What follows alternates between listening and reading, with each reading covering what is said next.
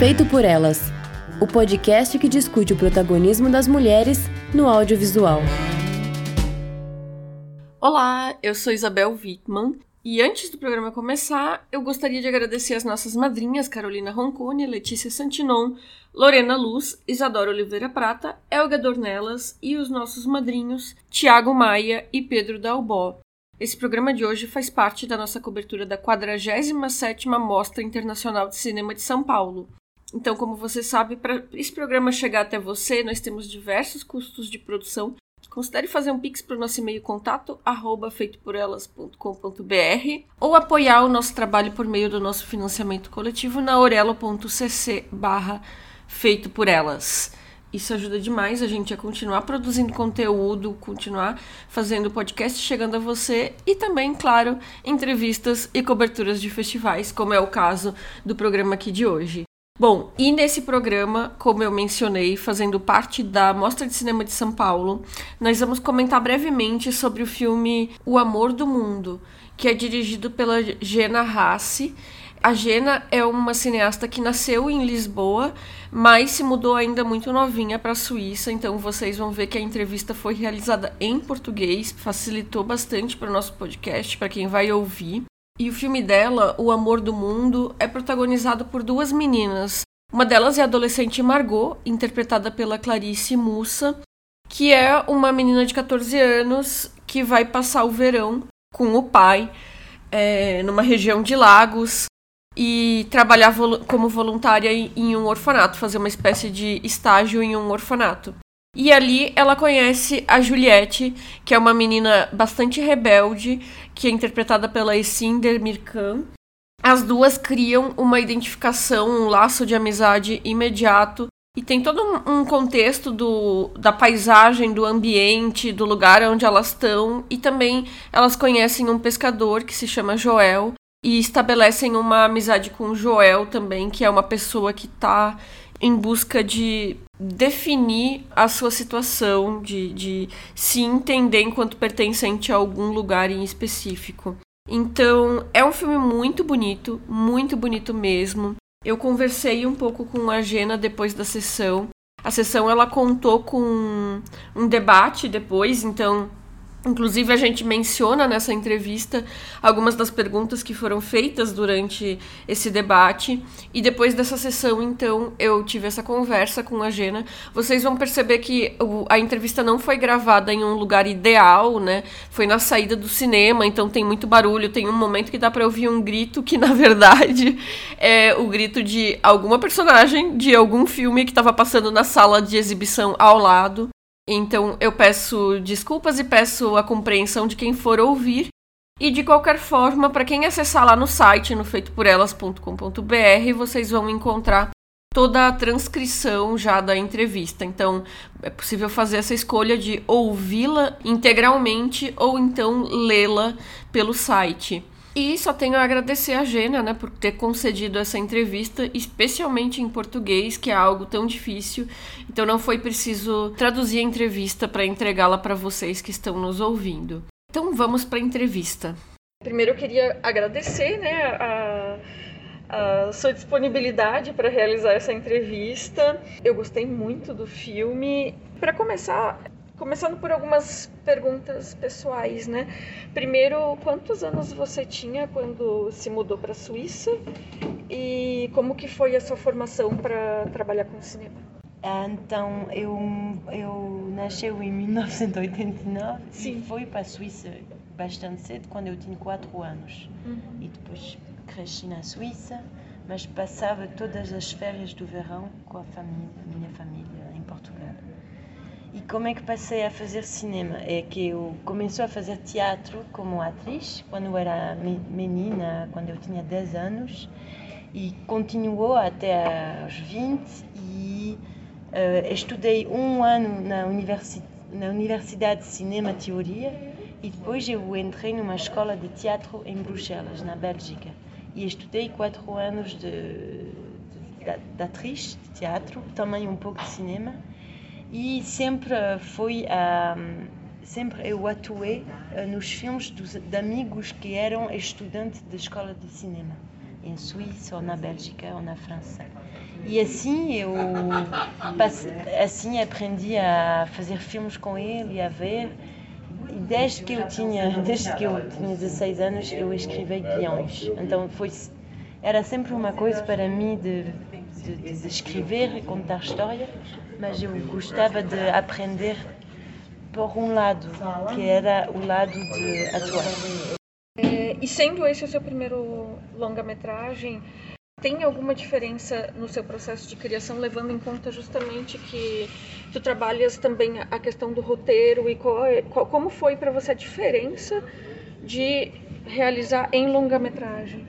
Ah, foi diferente porque é muito mais longe de escrever um Sim. guião e também era o que, que era mais difícil era ter o dinheiro e porque na Suíça eu acho como o Brasil o, o dinheiro para fazer filme público, uhum. televisão, região e nacional e uh, foi muito difícil porque eu eu quase não consegui fazer o filme porque no início eu não fui apoiada eu tinha que escrever muito, então é, isso às vezes faz perder um pouco a confiança na, no guião. As curtas já uhum. era um pouco mais fácil, mas o que, que eu gostei mais nas longas é que há muita gente que vem e que vem trabalhar contigo. Depois, depois da, da, do guião, tens várias pessoas que conhecem o seu trabalho e se juntam. Isso era muito mais interessante. Sim. E pensando que é um filme de. É um filme de crescimento, né? É um filme de crescimento, como foi perguntado depois da sessão, algumas questões sobre o fato de serem duas protagonistas bastante jovens, né? É uma, uma criança, uma adolescente a pergunta repete um pouco o que, o que foi falado depois da sessão, mas é, se foi inspirado em algumas das suas próprias experiências e se algum outro filme que aborde esse, esse momento do crescimento também serviu de inspiração.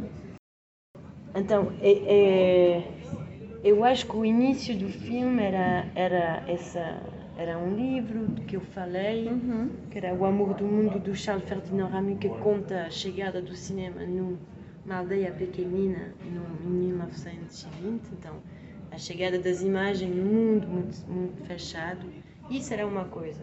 Depois era a ligação com o meu pai e com uma língua, com uma, uhum. quer dizer, viver num país e ter uma outra língua. Como é que isso uh, se transmite ou não se transmite? E um, a experiência minha é talvez a, a relação a isso, mas todos os filmes não, é, um, é uma invenção.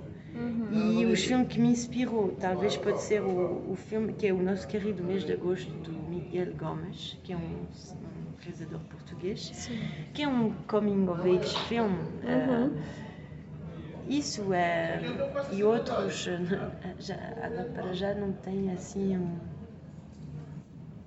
Não sei, não pensei nisso de, prime de, de primeiro. É só, é só. Ah, sim. é, nesse aspecto do Coming of Age eu, eu fiquei pensando também porque muitos dos filmes retratam meninos adolescentes sim. e a gente tem poucos retratos no cinema de meninas. Mais recente tem aumentado, né? Essas, sim, sim, sim. É essas, essas meninas crescendo diante das câmeras, assim, os filmes que retratam esse processo. E aí eu fiquei pensando que tem um pouco de, é, de uma universalidade na história de Coming of Age, embora é, sempre tenha um contexto geográfico, um contexto histórico. Mas é interessante porque no seu filme apesar de em algum momento ela estar tá mandando uma mensagem para uma amiga no, no, no, celular e tudo mais, é, e a gente que, que passou por esse processo, pegou o crescimento nos anos 90 e, e, e ela, que é uma personagem que já nasceu no século 21, é, mas não, não, quase a gente não, não percebe essa particularidade do século 21 nesse, nesse crescimento. É quase que uma história atemporal, né? Ah, sim, sim. É, é que a questão do telemóvel, que é a nossa questão agora, no nosso siglo, é verdade que eu não queria uh, que seja uma questão central do filme. Uhum. Então é por isso que a primeira cena também era assim assim ela está um pouco desligada. Eu estou aqui, ela está é, é, era uma maneira para mim de, de não o filme não, não fala disso. Não. Sim. Mas é verdade que talvez está ligado também com a minha adolescência. Nós eu tinha um telemóvel, mas não era assim, os nossos Sim. assim. Que... Mas eu acho também, não sei, tá, mas quando tu ficas apaixonado por alguém, ou no verão, nesse momento onde o tempo é muito. Ou tu passas o tempo no telemóvel, ou talvez já não estás, já não estás no telemóvel porque estás noutra coisa. Sim. E, e não sei, mas pensaste que tu, para, tu, para ti é atemporal, atemporal. Que Sim. pode ser hoje ou nos, nos, siglos 90. Sim, pode ser um, um, um tipo de vivência de adolescente que está desconectado um pouco desse uhum. momento contemporâneo, mas eu vejo isso de uma maneira positiva. Inclusive, Sim. um dos aspectos que eu gostei muito do filme foi justamente porque a gente vê essa fase da adolescência da personagem e isso não está vinculado a nenhum tipo de violência, bullying, essas questões que aparecem muito nas narrativas de adolescência contemporâneas. E ela tem ali as alegrias e as dores próprias do momento de crescimento. É, a, o desejo de fuga para a Indonésia, uhum. inclusive, né? mas não está vinculado necessariamente a um, um, ato de violência externo a ela, mas ao próprio contexto uhum. familiar, de crescimento, enfim. A de violência contra ela? Contra ela, é, isso. É. Não, porque eu acho que o filme também fala de um pouco de sem ah, poder. Sim. Ela quer dizer, ela não tem o poder de mudar a vida da Juliette, ela não tem o poder de Quer dizer, o contexto é assim, é aquela Suíça linda, mas também que tem diferença, tem aqueles ricos que fazem o desporto no lago, uhum. tem a Juliette que tem a sua vida, tem o Joel eh, que está um pouco uh, ele é perdido uh, sim perdido perdido e o pai está no lado não sei o que com a namorada então ela está sem poder e uhum. o que é que uhum. ela faz em frente disso não é violência, é tentar encontrar caminhos. Sim. Tentar sei, fugir, tentar encontrar também amizade, outra. Uhum. Porque eu acho que ela, ela, ela é um personagem bastante sozinha, como Sim. os dois outros. Então, quando sentes muitas sozinha, talvez o, o filme fala de assim, se juntar, outra vez juntar e é que, que, que eu, no, no, no livro do Ramu, acaba muito mal. A gente hum. morre. Eu queria, eu queria fazer um filme também para dizer nós não podemos juntar e, e unir mesmo solidões. Hã? Unir solidões. Sim, é isso. E mesmo que é um momento, é um momento de verão, é, depois a Juliette vai continuar a sua vida e não sabe, mas isso, unidão, mesmo que são no momento preciso. Sim, e ela é muito jovem para entender a complexidade das coisas que estão acontecendo, principalmente com a Juliette, né? É, sim, sim, sim. E outro aspecto que achei muito bonito foi a fotografia, que é muito solar, né? É muito essa claridade, esse, esse calor do verão mesmo, que faz com que aquele lugar pareça realmente um, um, lugar à parte do mundo, assim, desconectado do resto do mundo naquele momento. Ah. As duas personagens são ótimas, as duas meninas são ótimas, né? A gente assistindo ao filme eu fico muito com, a, a, com o desejo de que elas pudessem ficar juntas de alguma forma. A gente sabe que não é possível, né? Não é tão simples assim, né? Mas eu queria saber como que foi trabalhar com as duas atrizes para construir essas personagens, porque elas são adoráveis. Um, uh, eu um, uh, sou muito diversa. A, a Margot, a Clarice é muito calma, muito. Uhum. Eu já trabalhei com ela numa curta que eu fiz 10 anos atrás. e é muito fácil trabalhar com ela. A mais pequenina era a primeira vez e ela tem a energia de Juliette. Ela não é como Juliette, o personagem, mas tem aquela energia, não tem medo de ninguém. E então era um, um trabalho muito diverso, mas as duas, desde o início, a pequenina Essine decidiu que a Clarice era a sua melhor amiga. E então é uma coisa assim mágica que elas duas se juntaram também fora do, da rodagem. Uhum. Que a, a Essine decidiu que se sentia bem com a Clarice e isso quer dizer, na câmara se nota, uhum. mesmo que estamos a trabalhar, mesmo que estamos a fazer as cenas, a energia é que nós, uma, nós como dizer, fizemos bastante ensaio antes da rodagem, três Sim. semanas não todos os dias, mas passando o tempo, andar na, na, sim, na, andar no lago, a falar, a comer uh, gelado, também para ter a confiança. Não, eu, eu queria também dizer uma outra coisa que eu amo que eu disse no cinema, mas não aqui em uhum. relação a a Marco, a, a, as coisas que aconteciam na minha vida que eu queria mesmo também falar da, do desejo de uma mulher jovem, muito jovem uhum. para um homem, e que era no senso único.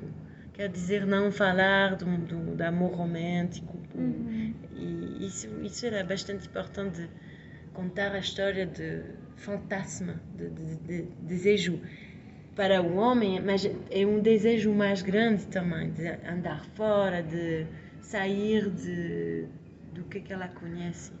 Projetar nessa figura masculina uma possibilidade de fuga. É, é, e, e é. E, e, não é um. Porque tu estavas a dizer que como coming of age é um pouco diferente, mas também não é aquele coming of age dos primeiros amores Sim. românticos, ou também os coming of age que acontecem no contexto da escola. Sim. Ela, o, no contexto da escola ou do grupo, é, é um outro, são outras histórias. Aqui são é, é sim, eu, eu, eu decidi mesmo de, de sair o personagem da, da adolescência de tudo isso e de trabalhar no verão, no verão, nas férias. Como é que conseguimos nesse período construir nós?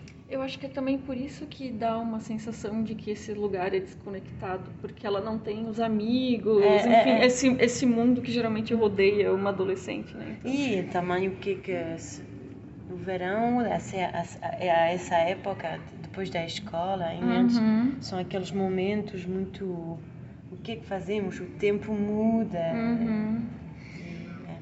Para fechar, eu, eu já falei antes da gente começar a entrevista, mas só reforçar que eu achei um filme lindíssimo, me emocionei muito no final, a sequência final é, da criança com a lanterna, a ave, o rio, achei lindíssimo. Eu acho que é, é uma exploração muito bonita, tanto esteticamente quanto na questão da amizade das duas meninas, apesar da diferença de idade, né, é. e das descobertas e dos desejos delas como como está expresso ali, né, essa vontade de ter um lugar, de sair, enfim, é um filme muito é, alguém mencionou antes interessante, eu acho que é mais do que interessante, eu acho que é, é, não que interessante seja ruim, mas é que é realmente muito bonito e emocionante.